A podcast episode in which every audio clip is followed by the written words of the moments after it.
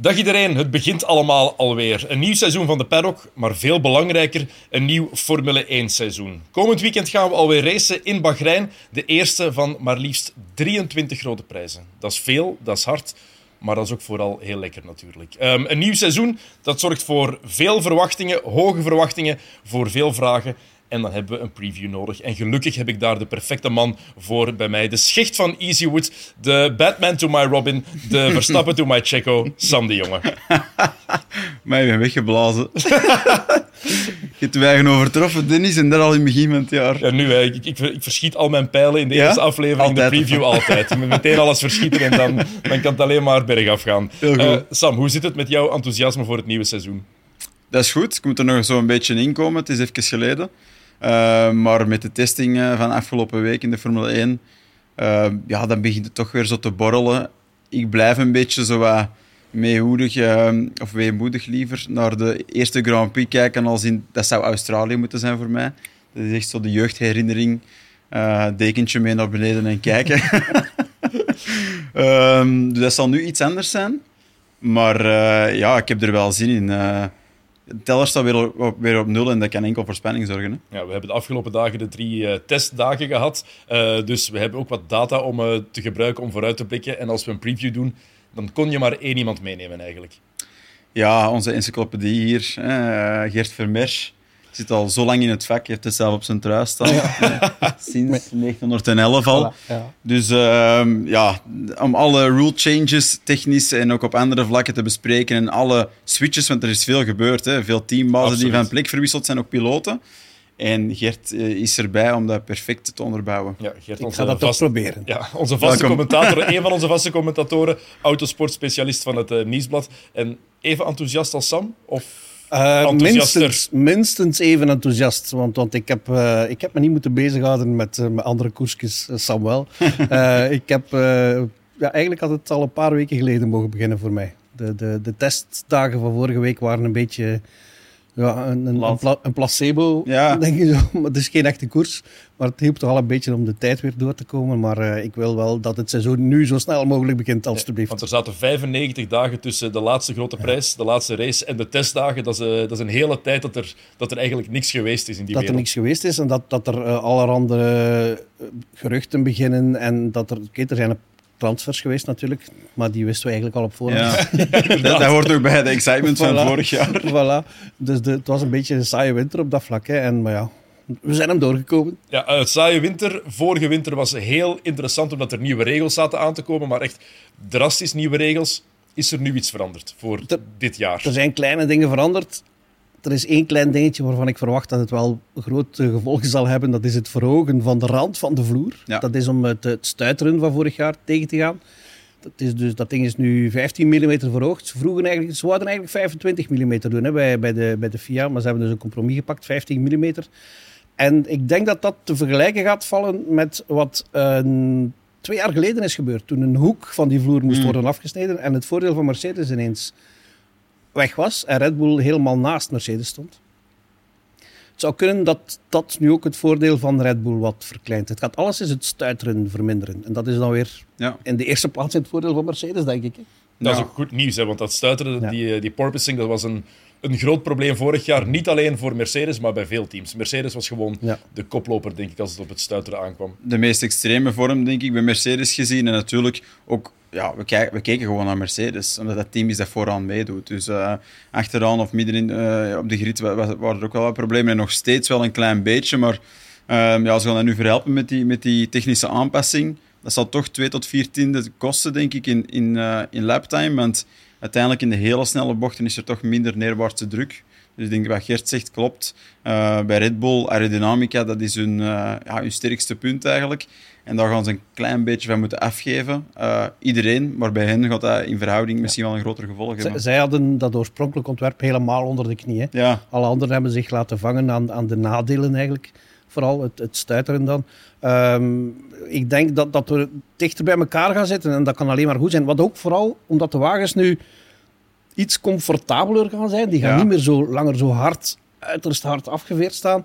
Um, ik vermoed dan dat de rijders wat meer gaan durven ook in, in aanvallen. Zo in, in uitremmen bijvoorbeeld. Ik verwacht dan vooral iets van Lewis Hamilton, die vorig jaar van het eerste tot de laatste race uh, kloeg over het feit dat hij niet kon remmen zoals hij wou remmen. Mm. Ik denk dat het nu toch beter zou moeten zijn. Mm, oké, eh, die tests die net geweest zijn de afgelopen, afgelopen dagen. Ja, de grote vraag is dan natuurlijk altijd wie heeft zijn huiswerk het best gemaakt hè, in, in de winter. Uh, maar hoe belangrijk zijn die tests nu eigenlijk? Want ik geloof gerust dat er heel veel mensen zijn die conclusies trekken aan wat we gezien hebben, aan de resultaten. Maar hoe belangrijk zijn die? Hoeveel waarde kunnen we daaraan hechten? Aan, aan de resultaten, aan de tijden die daar zijn neergezet, dat is het laatste waar je conclusies mag uittrekken. Dat is iets wat de 8 miljoen bloggers ter wereld doen, die een blog maken voor zichzelf en hun moeder. Dat gaan wij niet doen. Dat is gewoon die, die tijden die iedereen speelt verstoppertje tijdens zo'n test. Want niemand gaat zijn volledig potentieel laten zien. Dat, en het enige wat belangrijk is bij die tests is betrouwbaarheid. Vind ik, ik het allerbelangrijkste. Russell die bijvoorbeeld anderhalf uur moet laten schieten omdat er een hydraulisch probleem is. Dat kan al doorwegen. Hè. Dat bedoel zeker als, als de andere teams geen problemen hebben. Um, wat ook belangrijk is, en daar moet je de, de, de tests dan wat degelijker voor volgen, is het, is het racetempo dat je kan ontwikkelen als je een race simulatie doet. Of, of je de bandenslijtage onder controle kan houden. Die dingen. Ja, ik denk dat dat klopt. En, en dat is misschien ook wel belangrijk om, om wat omkaderen van die tests, zeker die eerste dag, dat is eigenlijk gewoon een system check. En mhm. zien dat alles werkt, dat er nergens uh, problemen boven komen, dat alle waarden juist zijn, temperatuur van het circuit binnen de, het circuit binnen de auto bedoel ik dan, dat er nergens hotspots zijn dat je denkt, oei, daar is een probleempje. Dus allee, dat is al een heel groot deel en het zijn maar drie dagen. dus ja. die eerste dag was super cruciaal, want daar moet je door geraken om de kans te hebben om die twee volgende dagen misschien te beginnen werken op setup. Maar eigenlijk is beginnen werken op setup zeker niet het eerste punt op de lijst. En ik denk dat de teams die daar wel zijn aangeraakt, die die setup zijn kunnen beginnen ontwikkelen, dat die eigenlijk goed voorbereid zijn. En daar zien we wel wat schakeringen uh, doorheen het veld.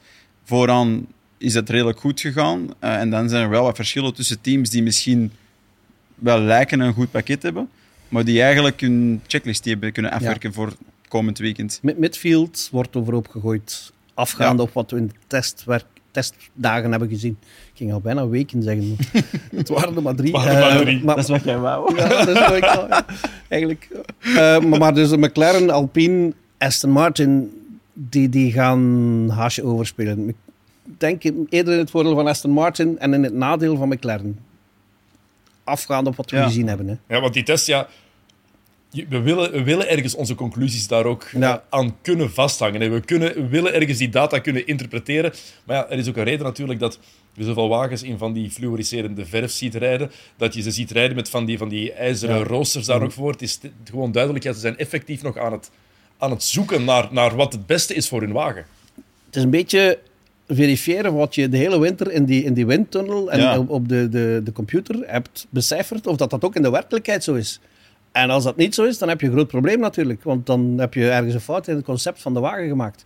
Uh, vroeger met, met de testdagen, toen er dagen en dagen en weken mocht worden getest. Uh, Ferrari reed iedere dag in Fiorano hè, vroeger. Uh, dan bestonden die problemen niet. Nu moet je die, die test en de realiteit eigenlijk op drie dagen kunnen afwerken. Dan nog eens verdeeld over twee rijders. Dus iedere rijder heeft maar anderhalve dag kunnen rijden. Ja, ze mogen nooit uh, met twee rijders van hetzelfde team op de baan zijn. Ze, zijn, ze, hebben kunnen niet samen in die auto. Dat, dat dus, is eigenlijk dat is nog steeds niet anders dit jaar. Sam, je weet nooit, hè? Je weet, je weet nooit, hè? Dingen, dingen, dingen jij dat, kun jij dat ijzeren hek vasthouden aan de zijkant Kijk. voor de data te... Ik heb, ik heb al mensen op de wagen ernaast zitten. Te verf tijdens bocht 3 mode beginnen. Voilà, kijk. Die sport een beetje uitdagender. Voilà, ja, dus er Mario Kart van maken. Ja. Met echte bananen en aardbeien en kersen. Uh, maar eigenlijk als er maar drie testdagen zijn, vind ik wel dat, dat ze elk team met twee wagens zou mogen vind dat ook. rijden. Absoluut. Dit is, al, dit is al super beperkt eigenlijk. Ja. Hè? Maar is het te kort? Het is... Zijn, zijn de testa, is, is de testperiode gewoon te kort gemaakt? Eigenlijk wel, hè. Ik denk dat dat niet anders kan met de budgetcap die er momenteel is om het, om het goed te doen. Het is een validatieproces, zoals we daarnet zeiden. En, en, en in het begin komen er van alle problemen tegen die je niet had gezien eh, in de windtunnel, uh, die je niet had berekend. En, allez, Mercedes, laten we even dat voorbeeld nemen van vorig jaar. Dat is het perfecte voorbeeld, want die hadden niet gedacht dat die wagen ging purposen. Ja. Ik bedoel, heel de winter bezig geweest. En die komen op circuit en dat ding dat staat als een botsbal. Dus ja, dat is maar om even aan te duiden hoe belangrijk dat is om echt te, echt te rijden. Hè. Nu, zo testdagen zijn ook in de eerste plaats, denk ik, belangrijk voor de rijders. Hè, want die hebben drie maanden, twaalf weken niet met een wagen kunnen rijden. De, de Formule 1 is de topsport waar je het minst voor kan trainen. ja, dat is zo. Is zo, hè?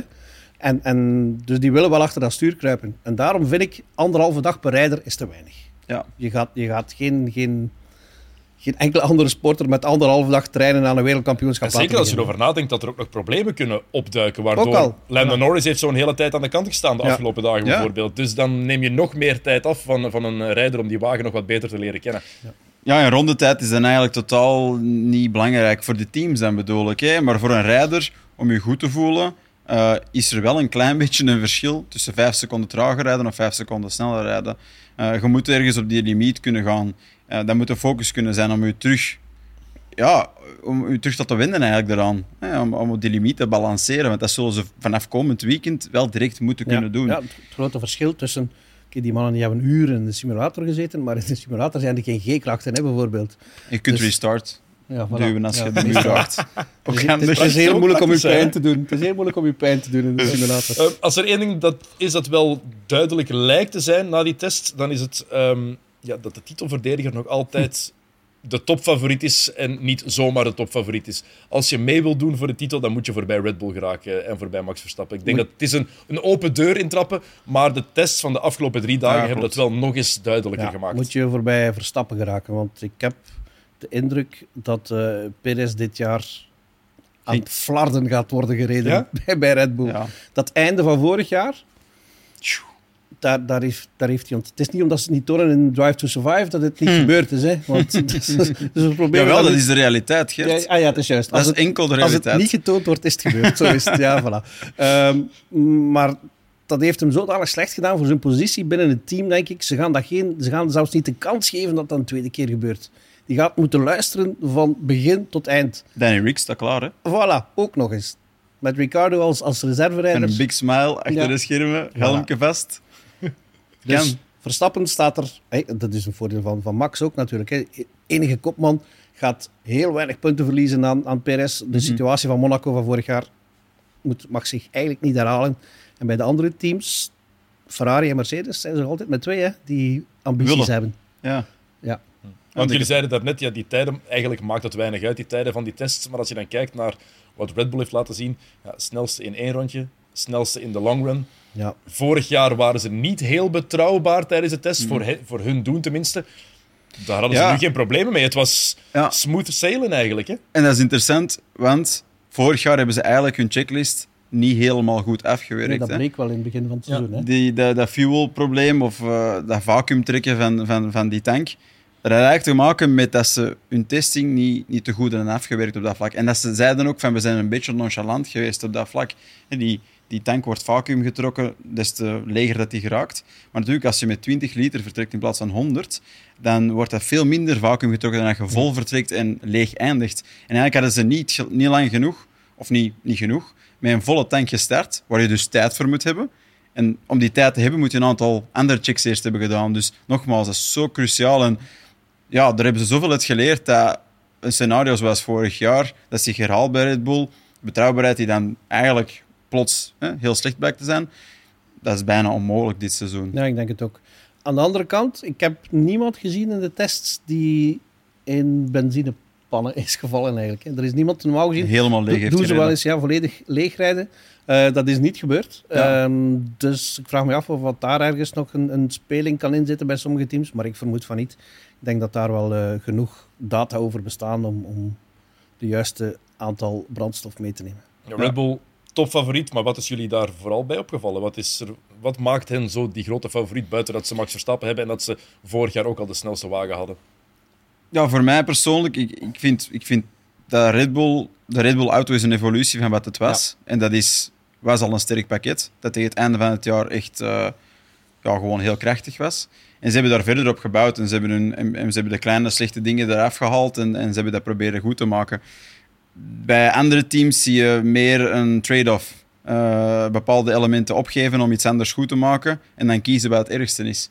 En ik heb het gevoel dat dat bij Red Bull van alle teams het minste het geval is. Ja, ze hadden, de basis van vorig jaar was goed, hè? dus, dus ze, moeten, ze werken daar gewoon op verder. En of, of ze nu 10% minder windtunneltijd hebben door die straf voor die budgetcap of niet, maakt heeft weinig weinig, effect, hè? weinig uit, denk ik, op dit ogenblik.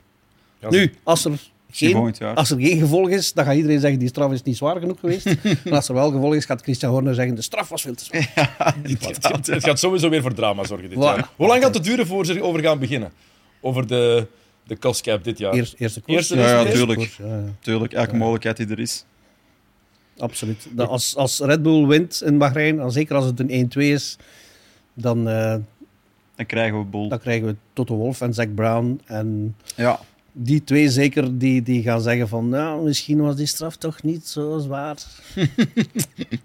het is wat het is. Het is zeker wat het is. Ja. Eh, wat ook duidelijk is, denk ik, ik heb het alles trouwens gerangschikt in wat ik denk dat de volgorde van de teams gaat zijn. Dus verbeter Thanks. mij waar het fout is. Maar Dennis, jongen, bent zo goed. ik ben voorbereid, Sam. Man, Kijk, nieuw is seizoen. Goed, 12 goed, weken gaat het wel. 2023. Kijk, Goed nieuwjaar gevierd een misschien. heel goed nieuwjaar gevierd. Dat gezelschap was soms wat minder, maar voor de rest... Eén heel grote uitdager. Ik zou graag twee gezegd hebben, Ja. maar ik denk dat we eerlijk moeten zijn. Eén grote uitdager, en dat is hetzelfde als die van vorig jaar, dat is Ferrari. Ja, inderdaad. Het is helaas maar één uitdager. Ik denk niet dat Mercedes al helemaal op punt staat. Want bij Formule Het is 1, zelf- ja. op, de, op de website van Formule 1 bijvoorbeeld ook, ze proberen het zelf daar mega te hypen dat het een six-driver challenge gaat worden dit jaar. Oef, Dat, dat dat, is- dat is al onmogelijk met Tenzij dat ze overal één rijder meer hebben, bij Red Bull 3 en bij Ja. Ferrari 3. Maar Ja. eigenlijk, eigenlijk is het zelfs zo, we hebben eindelijk een challenger. Want die was er vorig jaar eigenlijk ook niet. Het leek gewoon zo die eerste Ja, Eerste paar races, vijf, zes tot. Frankrijk. omdat, hè. Ja. omdat Red Bull dat probleem had. hè. Ja. Ferrari die hebben een sterk, hadden ook al een sterk pakket toen. Mhm. hè. Hebben uiteindelijk met hun ERS-systeem en dan intern in het, in het team eh, ervoor gezorgd dat, dat dat er niet gemarcheerd heeft. Maar die hadden eigenlijk een heel sterk pakket vanuit, vanuit de basis. En twee goede piloten, slimme piloten. En ik denk wel dat als ze eerlijk zijn, en meestal tijdens de wintertest zijn ze dat niet echt. Ze proberen het op voorhand te hypen om Italië gunstig te stemmen. Ja.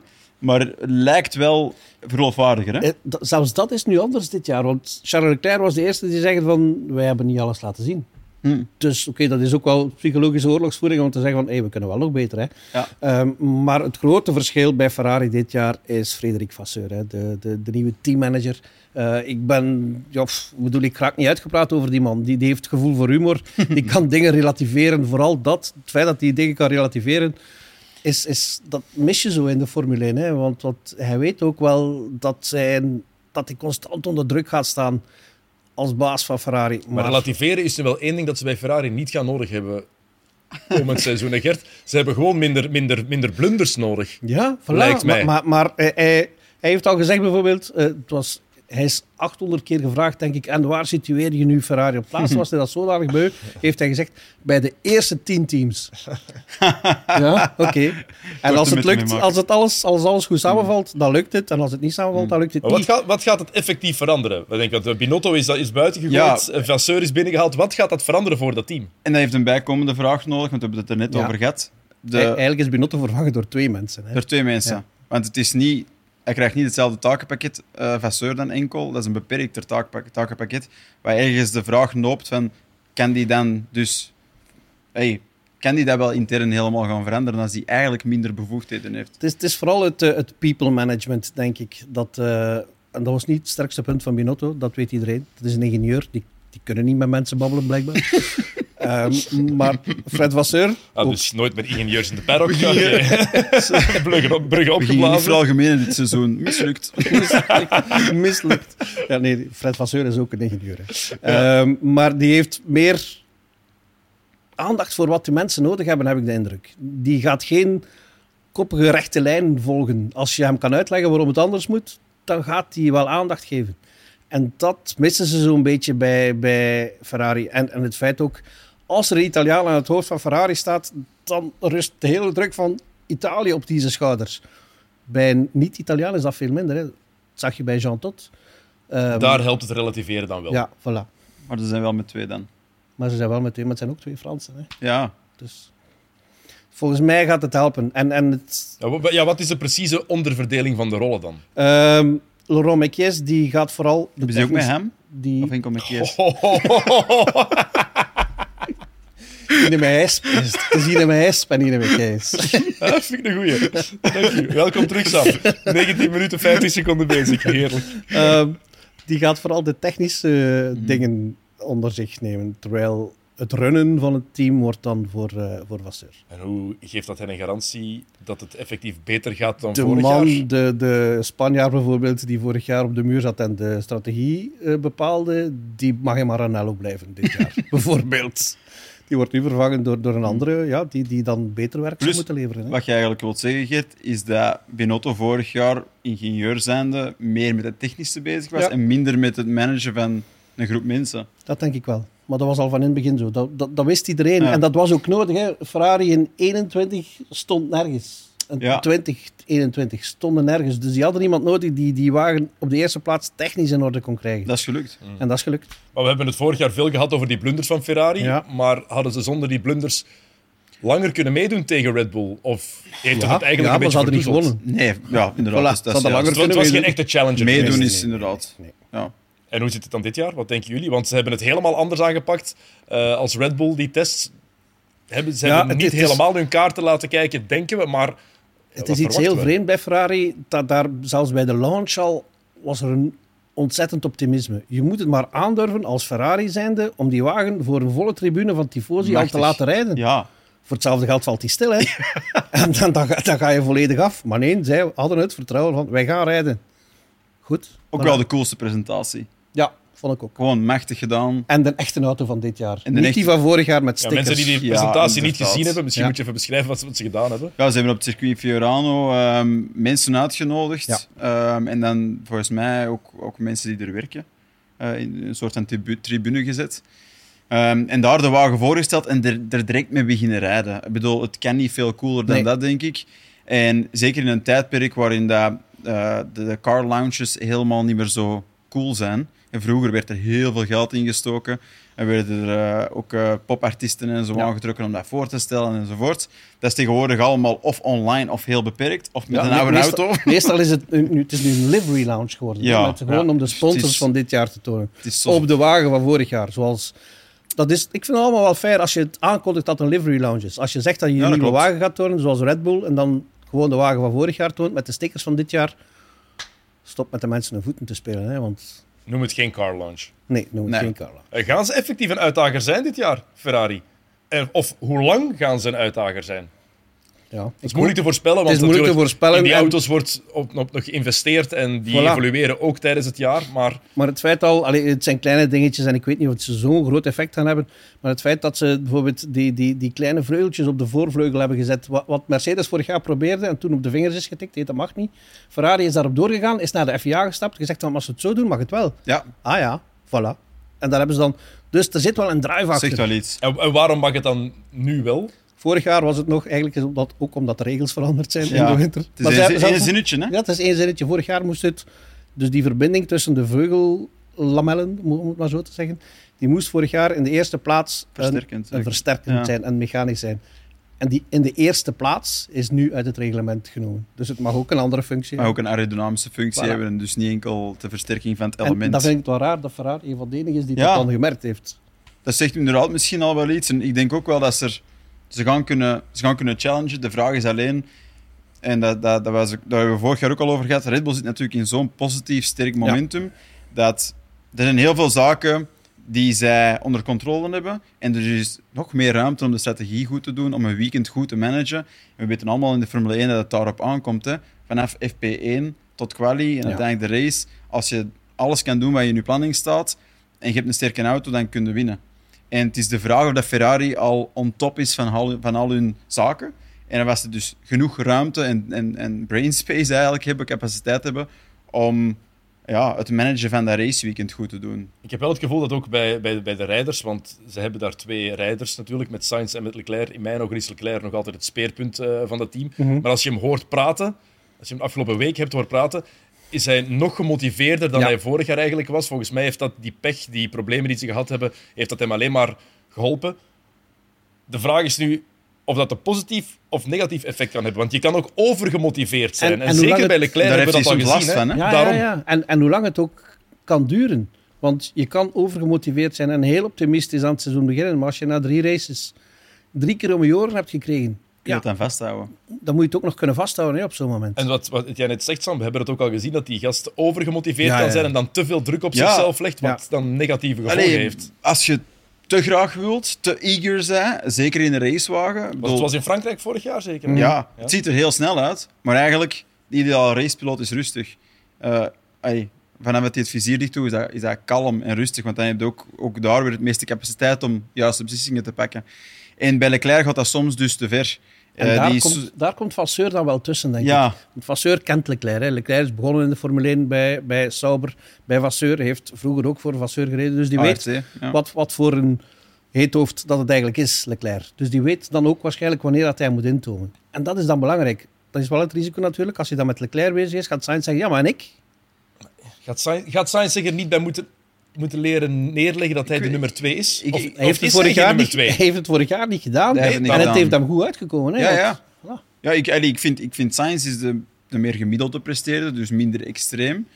Um, heeft niet die winning drive en misschien ook niet het pure talent op dat vlak als Leclerc heeft, maar is wel de slimme denker. En daar kun je tank ver mee komen. Zeker bij een team die niet alles op punt hebben. Ik denk, mocht Ferrari nu blijken na drie races het team te zijn dat alles op punt heeft en eigenlijk een tweede Red Bull is, dan geloof ik ook wel dat het de Max Verstappen van Ferrari Leclerc zijnde is die al langs de eind trekt. Maar zolang dat je in een team zit waar niet alles juist loopt, kan Sainz er nog wel iets doen, denk ik. Ja, en zelfs al wordt Ferrari het nieuwe Red Bull en wordt Leclerc de Verstappen van Ferrari, maar Sainz zal nooit de Perez van nee. Ferrari Gaat hij niet aanvaarden? nee. Nee, zo dus, zit dus, niet in elkaar. Dat is, dat is een beetje... En dezelfde situatie de kans is klein dat hij zich dit jaar gaat voordoen, denk ik, heb je bij Mercedes. Hè, met, met Hamilton en Russell. Russell gaat zich ook nooit neerleggen bij een suprematie van Hamilton. Nee, dus- want dat is de derde ploeg die ik hier heb opgeschreven in de categorie wel willen, maar nog niet kunnen. Mhm. met nadruk op die nog. Ja. Het is Mercedes. We hebben vorig jaar ook gezien hoe die de laatste weken toch wel een evolutie hadden, hadden doorgemaakt. Of de laatste maanden, moet ik eigenlijk zeggen. Um, positief voor Mercedes is dat de tests veel beter gingen dan een jaar geleden. Ja. Dat was dag- en nachtverschil. Gelukkig voor hen. Maar ze zijn nog niet goed genoeg. Nee. Negatief is dat Toto Wolff heeft gezegd, over vier koersen krijgen we een grote update. Dat, je dat. Dat wil, je niet, dat wil je niet horen waarom, waarom, zeg je dat eigenlijk? Ja, ja ten eerste ook, waarom zeg je dat? Ik denk omdat je... Om zich in te dekken? Ja, om je in te dekken, omdat je eigenlijk beseft dat de situatie waarschijnlijk nog een pak slechter is dan wij nu hebben gezien in die testing. En dus dat mensen... Allee, uiteindelijk, uh, uh, we hebben een verwachtingspatroon voor de mensen scheppen voor de eerste race van ja, verwacht nu niet van ons dat we meedoen. Dus blijkbaar is het echt wel serieus, inderdaad. Waarom zou je anders zo'n afspraken doen? Ze zijn vorig jaar een beetje eh, op een smoel gegaan, om het maar zo te zeggen. Hè? Want toen in de winter was het van... We willen rechtzetten wat er eind 2021 is uh, misgelopen. Wij gaan voor de wereldtitel. Het onrecht. ja, het onrecht van Abu Dhabi. En dan krijg je daar zo'n draai om je oren dat het niet mooi meer is natuurlijk. En dan, ja, dan, dan sta je daar, hè met je grote mond. Ja. Dus die, die hebben ze dit jaar niet meer opengetrokken. Ja, ze hebben vrijdag na de eerste dag van die wintertesten hebben ze al een soort crisisvergadering gehad. Ja. Na, na dag één van de tests, ja. Ja, eigenlijk omdat ze weer zagen dat vanaf die eerste meters op circuit dat er toch wel wat hiaten in heel het er, concept... Ja, de, de, correlatie was niet perfect tussen de, de windtunnel en de computer en de realiteit. Dus, Kleine flashback naar vorige winter. Ja. Het stuiteren is gelukkig opgelost. Ja. Dat is al iets. Voor een groot stuk wel. Maar als de wagen daardoor een seconde trager is, dat is nu niet het geval, hè, maar mocht dat het geval zijn, dan denk ik dat ze liever zouden hebben dat hij stuitert. Ja. Want ja, wat waren de grootste problemen die, die ze nu hebben opgemerkt? Buiten dat ze gewoon niet snel genoeg waren. Of ze nog waren, niet snel ze waren, niet helemaal betrouwbaar, hè, ook. Ik bedoel, als de hydraulica het tijdens een test begeeft, als alle andere teams, met uitzondering van McLaren misschien, bijna geen problemen hebben, dan, dan, ja, dan mag je je toch wel zorgen maken. Ja, en, en dan verder denk ik toch op pure snelheid. Uiteindelijk is het ook weer een verdere bouwing op het concept van vorig seizoen. Ja. Wat eigenlijk vanuit, de basis, wat vanuit de basis niet heel goed is. Ze hebben daar doorheen het jaar een goede oplossing voor gevonden. En dan tegen Brazilië zat ze echt in vorm. Maar uiteindelijk heb je nu een winter gehad waarbij dat die andere teams vanuit iets goed nog iets beter hebben gemaakt. En zij blijven voor mij een heel mooie allee, moet ik het zeggen, een mooi verband rond die wonden doen. Maar ik weet niet of dat er in de diepte nee, eigenlijk... En ik vind, ik vind het vreemd als ze blijven door zijn, gegaan zijn op de, op de W12 van vorig jaar. Want iedereen was blij als het seizoen gedaan was dat ze niet meer met die wagen moesten rijden. En dan ga je toch naar een evolutie van, de, van de W12. Ja, want als de basis, als de basis als, al niet goed is, kan je, is het eigenlijk heel logisch dat je daar gewoon niet op verder kan Bijna gaan. onmogelijk, hè? Ja. Ja. Maar ze hebben ook het volledige, volgens mij, weten ze dat daar ontzettend veel potentieel in zit. Ze hebben dat vorig jaar nooit volledig kunnen benutten. Ze weten Aan de andere kant, ze weten niet waar het zit. Maar hoe, kan, hoe kan dat dat ze dat bij zo'n team nog altijd niet weten? omdat Het is niet zomaar een team, het is Mercedes. Ja, voilà, omdat het zo'n lastige auto is waarschijnlijk. Ja. Het, het, zal, het zal een heel sterk staaltje techniek zijn. Ja. En het zal een, een doolhof zijn waar ergens misschien de juiste weg naar buiten is. Maar ze hebben het nog altijd maar, niet maar is- helemaal gevonden. Er is maar één weg. Er is maar één weg. Om Terwijl het echt, bij, om bij het echt Red Bull hebben ze misschien wel een wire hè, aan, om die beeldspraak vast te houden. Een wire aan, aan oplossingen voor problemen. Bij Mercedes maar één. En, en dat, is toch, dat is toch het vreemde bij een team als Mercedes net? Ja, maar dat is dan ook aan, aan misschien een soort van koppigheid van... Als het lukt, dan zijn we de beste. Ja, als het lukt. Ja. En vanuit welke periode komt dat? Even. Ja. Ik bedoel- uit- jaar zes- dominantie. Voilà. Al die jaren dominantie. Die wagen is, zijn die beginnen bouwen op een moment dat ze dachten dat ze het wereldkampioenschap nog eens gingen winnen. Mhm. Dus er kruipt misschien wel een klein beetje arrogantie in, waarbij dat je ook zegt op de tekentafel, laten wij eens iets extreem doen. Maar zou je niet denken dat ze na vorig jaar wel hard genoeg met hun voeten op de grond zijn gezet? Ja, maar de dus- reality check was dus wel dan- heel echt, hè? Absoluut, maar als je dan verder gaat met hetgeen dat je hebt, dat is een rare keuze. Ja. Mhm. Dan kun je eigenlijk niet anders dan blijven naar de oplossing zoeken. Ja, want eigenlijk... Je hebt ook dan, je hebt twee opties. Hè. Of je begint weer helemaal van op nul. Maar echt een paar stappen achteruit, om Ja. dan proberen toch verder te springen. Maar die paar stappen achteruit, die garanderen bijna dat je dat seizoen eigenlijk ook mag vergeten. Absoluut. Het is iets wat, wat McLaren dit jaar gaat overkomen, vrees Ja, want dat kunnen ze, maar dat kunnen ze ook niet doen met rijders als Nee. Lewis Hamilton en George Russell in het team. Ja. Zeker niet met Lewis Hamilton. Nee. Die wordt 38 dit jaar. Ehm, Einde contract. Wil heel graag blijven racen. Ja. Hij wil zowat de Tom Brady eigenlijk worden van de, van de Formule 1. En blijven doorgaan tot in zijn dikke Die, 40 die is ondertussen toch gestopt, hè? Die is Die is nu net gestopt, maar Ja, die is gestopt omdat hij, eigenlijk omdat hij geen ander team vond. Maar dat terzijde. Ehm kan ook gebeuren bij Lewis Hamilton. gestrand. Ja. Wauw. He- Heel mooi. Heel mooi. Maar ja, dat is ook wel. Dat, dat, is, dat zorgt ervoor dat ze een andere aanpak moeten hebben, omdat ze die twee Ja. rijders hebben. En zeker Lewis Hamilton. Hamilton leek gemotiveerd Hmm. op het einde van vorig jaar. Die had die motivatie teruggevonden. Ik vraag me af hoe dat gaat gaan als blijkt dat ze in het begin van het jaar zelfs moeite hebben om Hmm. Het derde team te zijn. Ik weet niet of het zo gaat zijn. Volgens mij is dit echt wel de nummer drie van alle teams. Maar het kan zomaar zijn dat het eerste weekend Maar dat, dat Aston Martin genoeg, beter doet. Nee, dat is, dat Dat is niet genoeg. Zelfs al zijn ze het derde Dat team. mogen zij is niet zijn, niet genoeg voor Lewis Hamilton. Nee. Daarom, dat, dan stel ik me de vraag, gaat hij gemotiveerd genoeg blijven? Ik denk dat dat ook ineens een antwoord is op, op hetgeen dat we hier aan bespreken zijn, van waarom hebben ze gekozen voor een evolutie? Omdat ze misschien niet anders konden. Ja. Ze konden bijna niet anders om, om die piloten, piloten, zeker Hamilton denk ik, te kunnen vasthouden. Kunnen ze niet zeggen, nu hebben we nog eens een jaar nodig, we gaan eens een nieuw concept proberen en laten we zien of dat dit jaar wel marcheert tegen het einde. En dan doen we volgend jaar mee. Maar als het opnieuw in zo'n jaar is vol met frustraties, dan gaat het ook niet werken. En Hamilton heeft nu al gezegd, we still have a mountain to climb na de tests. Ja. Ja. Ja, Als die dat ook openlijk zegt, oké, het is gemakkelijk, want je dekt jezelf ergens een beetje in, maar Hamilton zou liever iets anders zeggen, denk ik. Zeker na vorig jaar. Ik denk dat Mercedes... eh, Vandaar ook misschien de uitspraak van Toto Wolff dat er een grote update zit aan te komen. Hè, om, om, allemaal even om ook per- al publiek... perspectief te ja, geven. Voilà. En dan Hamilton ook al publiekelijk even wat Ja, te sussen. Eh, wel opnieuw Mercedes in het zwart. Al is het dit keer voor een om een andere reden Ja. dan de laatste keer. Ja, en, en het, is, het, is, het is een betere reden. Allee, betere reden. Het is, Juiste het is, het is, reden. het is, het is meer te verantwoorden. Het is gewoon voor het gewicht. Hè. Het en het lijkt me ook wel een mooie wagen eigenlijk. Heel mooi. ik vind het hem- prachtig. Ik vind hem Ja. prachtig ook. Ik vind misschien wel de knapste van heel het veld. Ja. Sterk, komt gewoon sterk agressief over. En inderdaad, eh, Gert, uiteindelijk is het gewoon verf besparen en dus gewicht besparen en meer... eh, Hoeveel? Een kilo zeker zouden ze er min, mee Meer, besparen? meer denk ik, hè, want, Ja. want die, die, het zilver eigenlijk van de zilverperren op een volledige wagen, dat zal wel meer dan een kilo geweest zijn, toch? En het is heel belangrijk bij alle wagens. Hè. Dat gewicht dit jaar is nog crucialer dan de afgelopen Ja, als, jaren. je, als je, bijna iedere wagen heeft stroken carbon. Hè, gewoon. Ja, ja, absoluut. Zwart carbon. Dus, en bij, bij Mercedes valt het gewoon niet op, omdat de rest ook zwart is. Stel je voor dat iedereen op die oplossing zou kiezen. Geef dan eens commentaar. Hè. Het is meer in het zwart. Ja. Raar, bij Red Bull is- doen ze dat meestal met de kostcap meer in het zwart, maar eh, niet op de wagen. Dus. Dat is dan in de keuken. Hè. Eh, maar wel, waarom is het gewicht dit jaar zoveel belangrijker dan vorig jaar eigenlijk?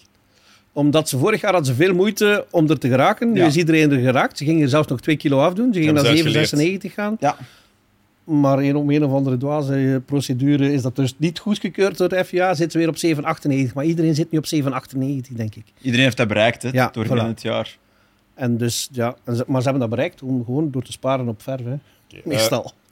Red Bull 1, Ferrari Contender. Nummer 2, dat zijn de favorieten. Nummer 3, Mercedes lijkt mij nog. Maar nummer 4, Best of the Rest. Aha. Aston Martin. Aston nu Martin. Wordt het... Challenger van Mercedes, zeker in het begin van het seizoen. In het begin, in het begin van het seizoen. Ik heb het over de eerste twee grote prijzen. Dan zou Aston Martin met uh, een nieuwe line-up. Lance Stroll is er nog altijd, maar gaat misschien niet rijden in de eerste grote prijs omdat hij veel hard is gevallen met de fiets. Ja. Ze, moeten nog, ze moeten nog polsen of hem Kent tegen volgend weekend. Niemand, e- echt, dat is serieus. Als hij echt met de fiets was gevallen, hadden we het dan al niet lang genoeg gezien op social media. Wat denk je dan dat er gebeurd is? Want dat weet ik niet. Maar hij is niet met de fiets. Je hebt sowieso een idee. Ik, zie het aan je gezicht. Je hebt een idee. Maar ik geloof niet dat hij met de fiets Deze podcast moet je niet, moet je niet gefundeerd zijn. Soms mag je ah, ongefundeerde dingen gooien. Jij wel, Sam. Toch iemand. Maar ik geloof niet dat hij met de fiets gevallen is. Want indien het zo'n onschuldig ongeval was geweest, dan was je al lang op social media verschenen met een, met een arm in de plaaster of ik weet niet zo. Nu zie je niks. Dus, ze, willen, dus er is iets anders wat niet wat geweten zijn. Ik wil niet onmiddellijk in extremen vervallen. Maar misschien heeft hij gewoon, ik heb het al gezegd, misschien heeft hij gewoon opslag gevraagd aan zijn pa en heeft hij dat niet gekregen en heeft hij gezegd, wel, dat rijdt niet meer. dat zou hilarisch zijn. Dat zou, hilarisch perfect, perfect passen. dat zou perfect bij zijn karakter passen. Hè, of zo, de grote prijs van België, ah, die is aan een surftoernooi. Ja, ja voilà. inderdaad. Of misschien was dat vorige week, waar een surftoernooi heeft me gezegd van, die testen, vraag een keer dat Flupke daar.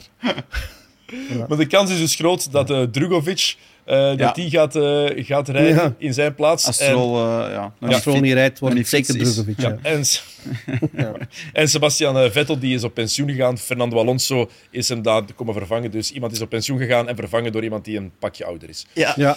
maar gemotiveerder. Maar veel gemotiveerder. Veel gemotiveerder. Absoluut. Ja. de grote vraag is hier heel simpel. Is Aston Martin de real deal? Is het echt... We, allee, ik denk, we, we, we, we, hebben, we hebben wel in die testing dingen gezien... Uh, van die wagen. En Fernando Alonso is dan een hele goede referentie om erin te hebben. Mhm.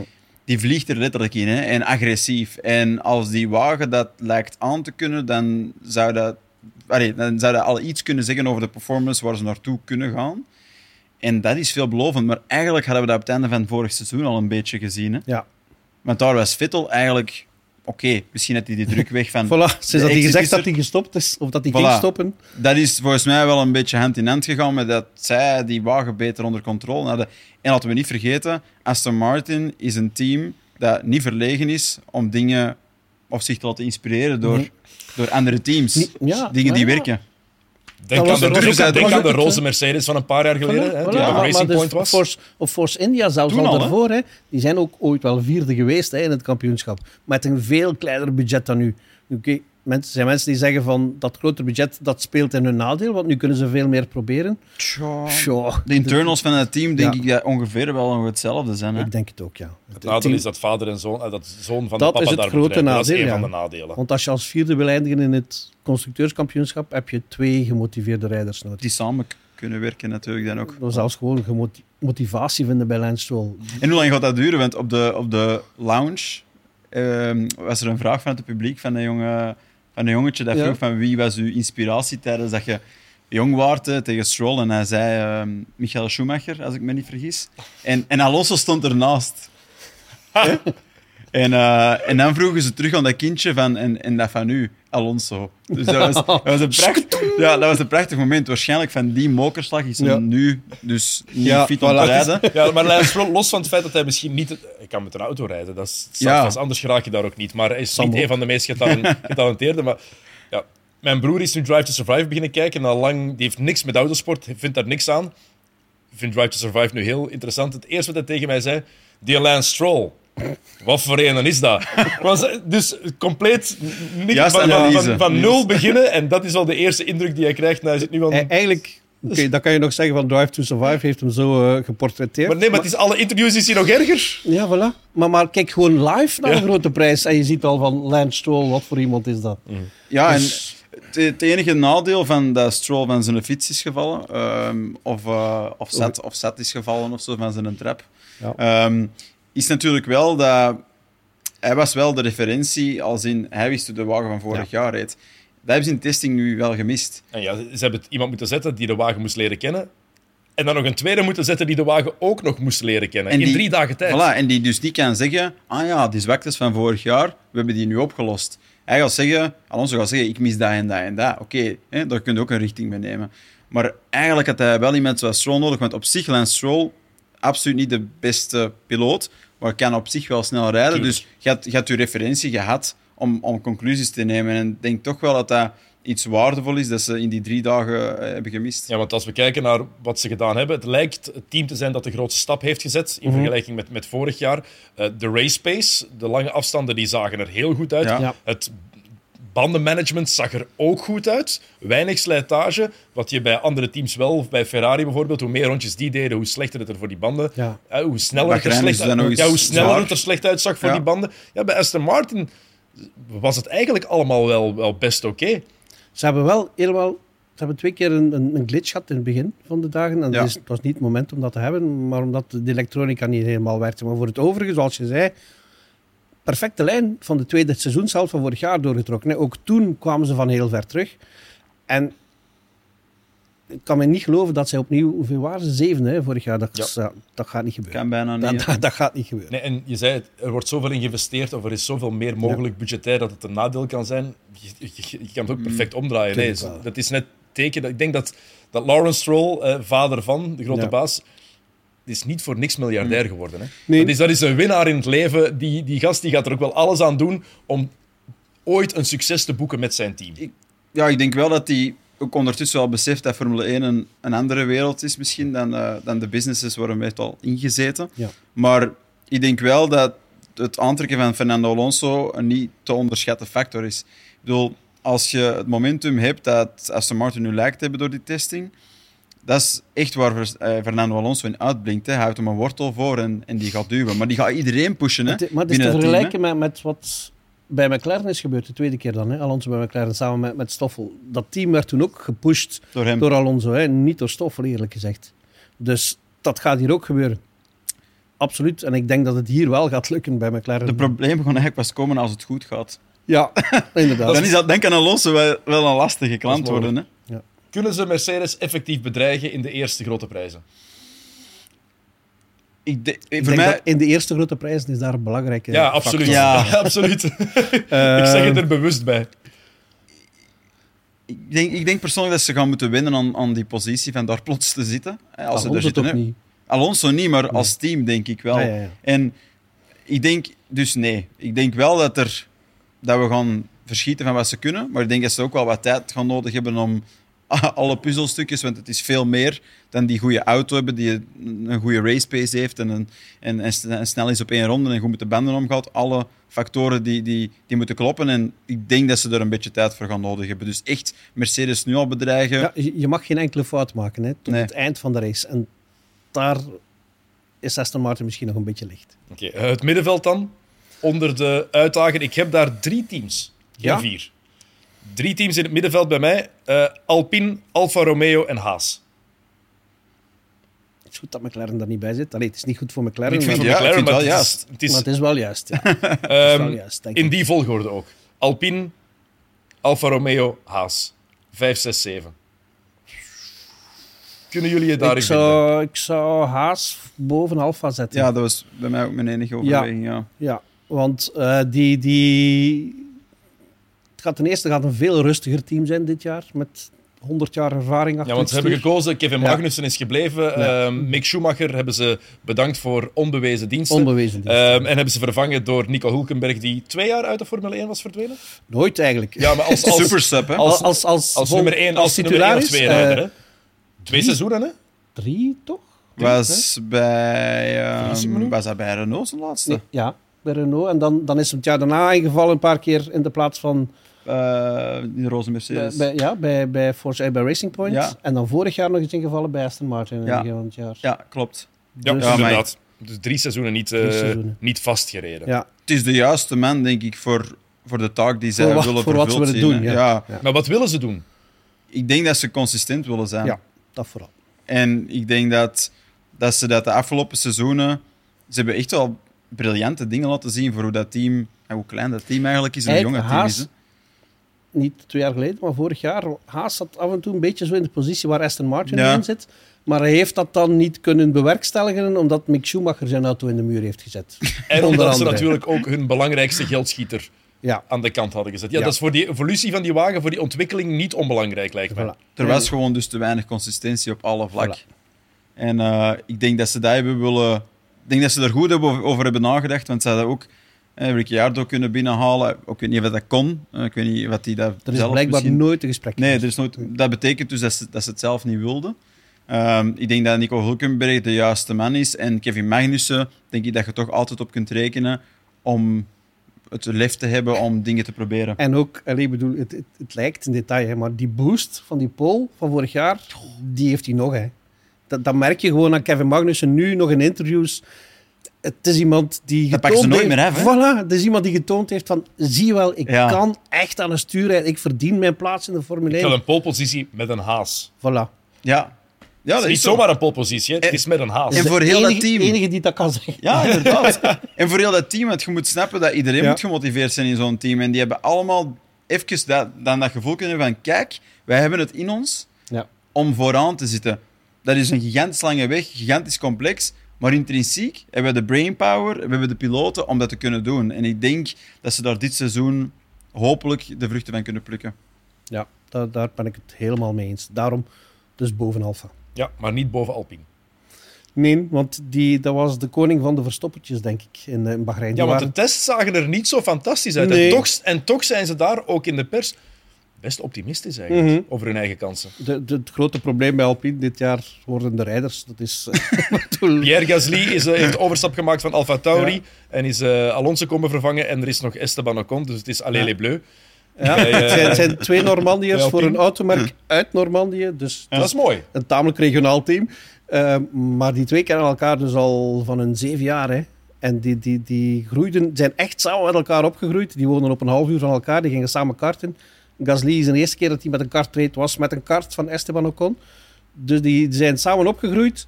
En dan natuurlijk, als je alle twee ambitie hebt en er wordt maar één opgepikt door de Franse federatie bijvoorbeeld, ja, dan is de andere jaloers. En dan komen er aanrijdingen van en conflicten tussen de families. En ja, die hebben op een gegeven moment stonden niet meer op speaking terms. hoe is dat nu? Want ik, uh, ik, heb, ik heb een voorstelling ook gezien.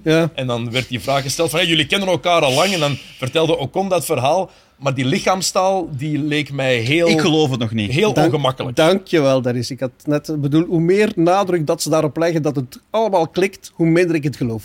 Ja, echt, echt waar. Ik ook. Ik, het is gewoon een contract tekenen en goed genoeg betaald worden om te doen alsof dat je vrienden bent. Ja. Um, alleen een beetje zoals, zoals, bij ons eigenlijk. um, dat zie je ook niet meer, maar betekent dat... Ja. niet genoeg. Uh, bedoel, dat zie je ook minder, maar dat betekent niet dat het niet meespeelt. Nee? Dus uh, onderliggend misschien. Nee, ik, ik geloof het tot nu toe ook niet. Pas op, ik, ik, ik zeg niet dat het niet kan, maar Ocon is... De rode draad door Ocon zijn carrière is eigenlijk dat hij met geen enkele teamgenoot overweg... Boel was zijn teammaat, hè? Sergio Perez, Sorry, maar, uh, Fernando Alonso... Ja. Uh, ja. Aan wie ligt het dan eigenlijk? Met Alonso ging het dan nog... Relatief... Oké, okay, tussen ja. aanhalingstekens. Ja. Zeker als je kijkt wat hij bij Racing Point en bij Force India, wat hij met, uh, Sergio Perez, met Perez allemaal heeft voorgehad destijds. En Gasly, langs de andere kant, komt uit een periode van veel succes, heel sterk. Teleurstellend jaar. Teleurstellend jaar klein beetje, vond ik zelf, wat arrogant geworden. Over die piek heen gekomen. Het werkte niet meer. Hij wilde daar weg, denk ik. ik als die terug kan naar wat hij was, iets meer dan een jaar geleden, dan denk ik dat er bij Alpine wel iets kan. Maar als ze allebei met de houding instappen, hoe dat wij ze nu kennen op dit moment, dan gaan ze veel problemen hebben. Als er gelijk wie, of het nu Gasly of Ocon is, maar als een van die rijders denkt van ik moet vooral de andere kloppen, vergeet het. Ja, inderdaad. En die kans is heel groot. Ja, ja. ja eh, de andere ploeg dan in het middenveld, Alfa Romeo, Zhou Guanyu en Valtteri Bottas. Qua rijders het tegenovergestelde lijkt. Top team dat Twee, ice, twee Icemen. Ja. Um, de mullet. het nektapijt van Bottas is fantastisch. Dat is heerlijk. Die, look met die snor is... Ik wil daar gewoon eens thee op drinken. Die, die helm gezien die hij had voor de test. ja, ook. Hij had zijn look laten afmaken in zijn helm. Dat was echt was fantastisch. Dus die is vorig jaar beginnen sparen voor dat nektapijt. Gewoon om tijdens de grote prijs van Australië ja. bij Australische vrienden in Aussie voetbal, die er allemaal zo'n nektapijt hebben, daar op café te kunnen gaan. Heerlijk. Ik hou, ik hou, Heerlijke meer, reden. Ik hou, ik hou meer van Valtteri Bottas nu. Dat is fantastisch toch, hè? Maar die is eindelijk ook ontspannen. Hè? En, en, en, we komen ook nu hè, een beetje te weten hoe zwaar het voor hem was bij Mercedes om in de schaduw van Hamilton te staan en elk jaar opnieuw zich op te laden. Ik denk dat hij een veel betere versie van zichzelf is geworden. Of kan dat nu zijn? Mag dat zijn? En, maar dat is ook iemand dat zo een beetje Vettel gehalte heeft van...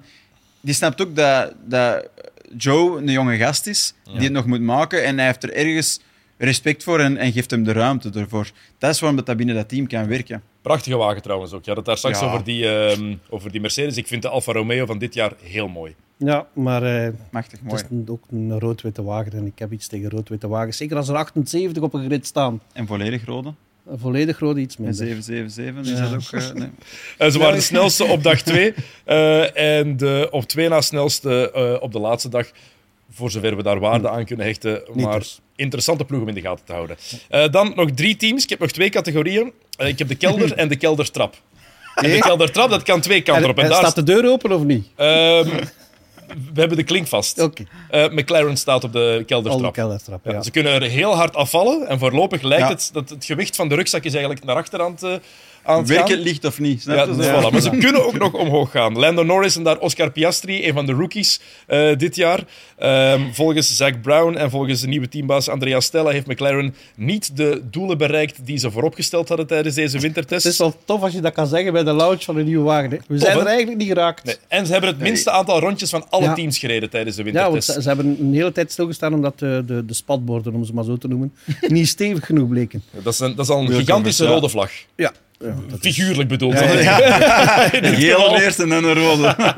Dit is, ja, nee, dat is... Um, en een high-speed spin voor Piastri. Ook, uh, ja. Die, allee, wat, wat, wat, duidelijk maakt dat die auto kan bijten. En dus mm, niet helemaal goed aanvoelt. Dat die piloten niet heel... heel, heel allee, dat die niet kunnen zeggen dat die wagen heel voorspelbaar is.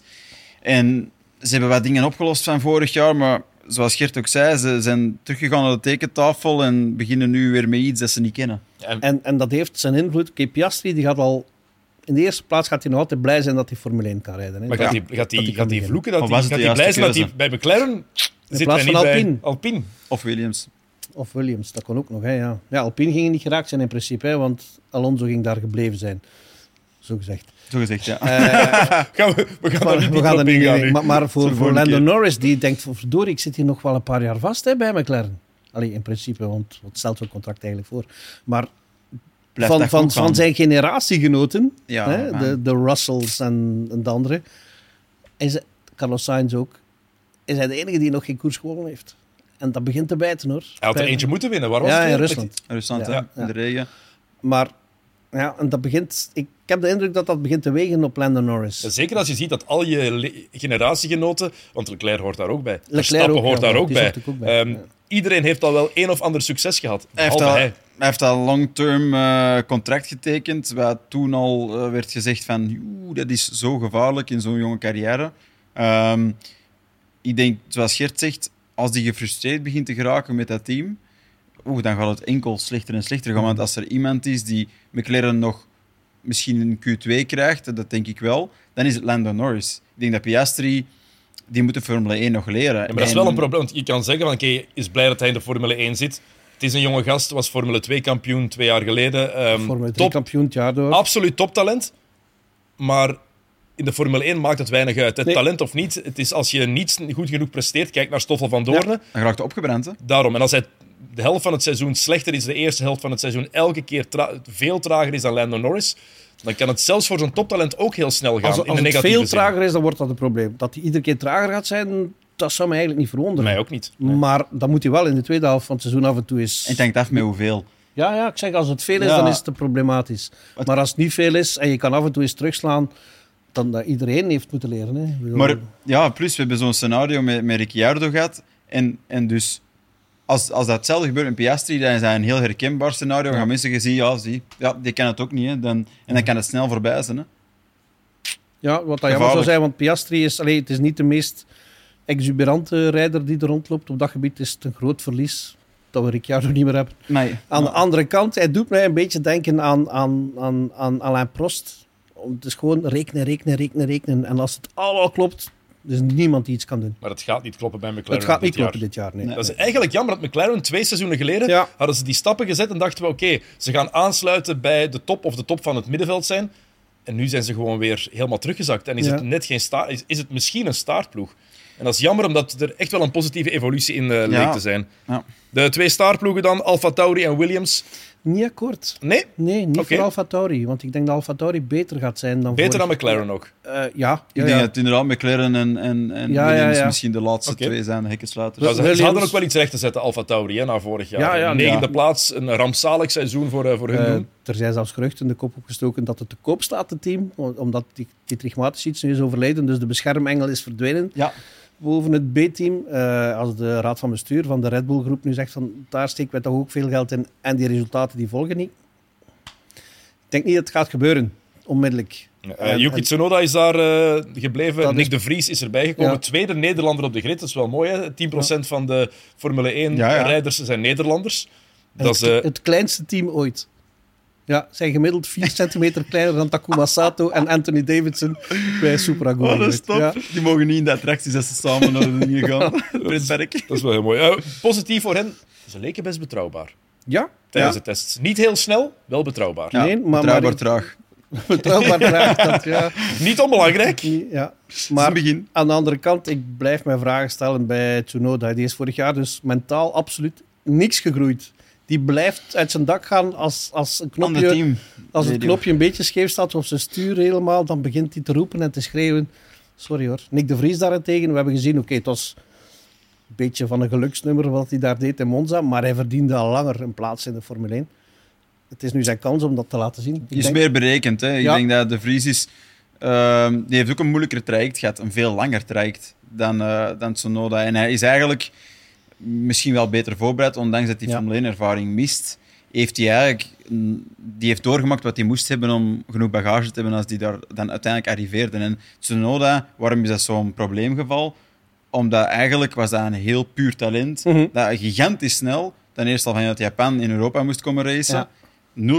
0,0 aanpassingstijd. En nu in, zitten, we, zitten we in de, in En is de, eigenlijk ook een jaar vroeger, 1. een jaar vroeger dan gepland Ja. in de Formule 1 geraakt. Omdat, eh, wie was het, eh Yuri Vips, bij het andere Red Bull protégé, ondertussen ook al niet meer, eigenlijk vastzat door, eh, door de coronaproblemen. Dan hebben ze maar Tsunoda gepakt. Ja. Maar die was er niet helemaal klaar voor, hè, zo bleek. En die is dan eigenlijk Hier kan, wel eens, kan je wel eens zien dat de Vries het als rookie meteen beter gaat doen dan Tsunoda. Hier is de kans veel groter dan bij McLaren Maar wat, blijft er dan over van Tsunoda? Hij is- Niks. Hij is dan het ook ja, gedaan. Nee, inderdaad. Dit, dit wordt ook het jaar voor Tsunoda om zich te laten zien. Hè? Als hij het dit jaar niet doet, Het dan... is van moeten, ja. Dat is wat er verwacht wordt. Dat heeft, eh, allee, dat heeft onze vriend eh, Frans Tost, Tost en eh, de, de, Dr. Helmoet Marko. ja, Helmut Marko. Sorry, ja. Inderdaad, dat heeft hij ook de dokter even vergeten. Jij, jij evolueert toch in het seizoen. dat is, dat is oké. Voilà. Probeer even zo namen we- te vergeten van laag te beginnen. We, we vullen elkaar aan. Helmut- Ik ga Helmut- bergaf, jij gaat bergop. Dat is, dat is gezellig. Het laatste team dan, eh, Williams. Eh, Alex Albon is daar gebleven. Logan Sargent erbij, de eerste Amerikaan sinds Alexander Rossi, die een paar races mocht Ja, rijden in juist, ja, 2015. Juist. Ehm, gaat wel rijden met het vervloekte nummer 2 op de wagen. Dat is Ja, nummer... dat is wat Stoffel van. Doorn- Als je zelf mag kiezen, Oh. dan kies je toch nooit nummer 2. Ik heb Oh, dat dus Stoffel van Doorn had dat ook, Ja. heeft daar ook Ja, voor ik- gekozen. ik- Dan ben je nummer twee, hè?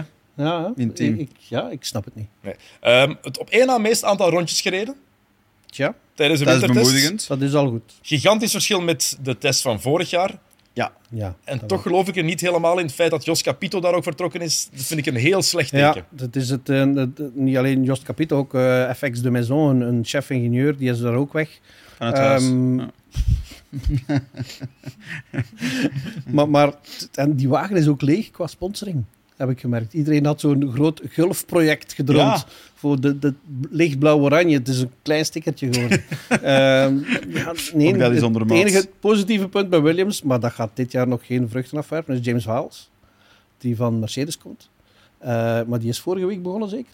Denk ik. Ja, dat heeft eh, nog wat tijd nodig, denk Ja. ik, om impact te hebben. Maar ik denk ook Williams, eh, ik denk dat ze ergens van achter blijven. Ik denk wel dat ze twee goede piloten hebben. Zeker Albon is ondertussen ervaren genoeg. Zag ook vorig jaar liet dingen Ja. zien die met die auto eh, amper mogelijk zouden moeten zijn. Is Sargent Ehm, goed genoeg? ik- Op dit moment? Ik denk dat op dit moment, ik, ik vind hem wel op zich een goede indruk maken. Het is een verbetering boven Latifi. Ja, dat is, dat, voilà, dat is misschien de beste conclusie. Dat is een heel gemakkelijke conclusie. Ja, maar ja, dat is wel correct. Af en toe moet dat eens. Uh, Oké, okay, um, we hebben nog 2,5 minuut. Dus kijk, gaan we meteen... Uh, naar welke grote prijs kijken jullie het hardste uit? Spa. Ja, ik ook. Altijd Spa? Oké. Okay. Ja. Sprint? Nee, nee, we gaan niet Las Vegas zeggen, want daar kijk ik niet naar uit. Ik, ben, ik, ben er, ik kijk er wel naar uit om te zien wat het is. Niet per se voor het sportieve, ah, maar om te weten hoe het eruit gaat daar zien. toch naartoe hoe het gaat zijn. Wij gaan er allemaal naartoe. Ja, dat ah, ja, dat, dat budget onze, is vrij. Onze budget is vrij. Ja, ja. Daarom kijk je daar zo hard naar uit. Ja, ah, ja. Maar, ik was, was vergeten, sorry. Dat we daar naartoe gingen. Nee, ja. Spa, hè. Spa? Ja. Misschien de laatste keer. Nee, ik we hadden beloofd dat we dat niet meer gingen zeggen. Nee, nee. En ik, ik heb niks beloofd. ik jullie hebben dat misschien beloofd. Maar ik, eh, misschien de laatste keer. Ja, ze hebben een, ze hebben een enkele contract voor dit jaar. Dat klopt. Uh, ja, we beginnen in Bahrein. Wat jij in het begin zei, Sam. Ik vind dat ook heel jammer. Dat, dat hoort Australië te zijn. Ja, dat, ja, inderdaad. En waarom ook niet meer? Veranderen terug? Dat is even veranderd door ze, corona. Ze gaan het maar... veranderen. Hè. Ze gingen het voor volgend jaar veranderen, maar dan, is, dan wordt het toch Saoedi-Arabië, want dat is een kwestie, ja, kwestie met de Ramadan. Echt waar. Uh, maar in 2025 wordt het weer Melbourne als ja. eerste grote prijs. We hadden het ook in 2023. Ondanks ja, uh, het klimaat in Bahrein, ik word er niet warm van. Nee, dat Echt snap niet. ik. Echt niet. Uh, voorspelling, wat gaan we krijgen in Bahrein? 1, 2, 3. Wie pakt de pole en wat wordt het podium? Rijders of teams? Rijders. Oké. Okay. Wie pakt de pole? Verstappen. Leclerc. Oké. Okay. En 1, 2, 3, podium op zondag? In volgorde? Graag. Hmm. Sainz, eh, Verstappen, Sainz, Alonso. Oh. um, Verstappen, Leclerc. zeg Stroll, alsjeblieft. Zeg Stroll, alsjeblieft. Van Doorn. Ah, nee, die mag niet. Um, nee, Verstappen, Leclerc, Sainz. Oké. Okay. Uh, heel benieuwd wat het gaat worden. Uh, vrijdag, nee, zaterdag natuurlijk. Zaterdag begint het, de kwalificatie van de grote prijs van Bahrein. Zondag de eerste race. Uh, de mannen zullen er ook bij zijn, veronderstel ik. Yes. Alright. Dikke merci om erbij te zijn voor deze preview. Eh, zaterdag dus de kwalificaties live te zien op Play Sports. Zondag de race. En dan maandag is er de eerste normale aflevering van de Paddock. Dan gaan we terugblikken op wat we allemaal gezien hebben in het openingsweekend. En hebben we eh, nog veel meer, veel te vroege conclusies. Voilà. Merci om te luisteren. Tot de volgende keer. you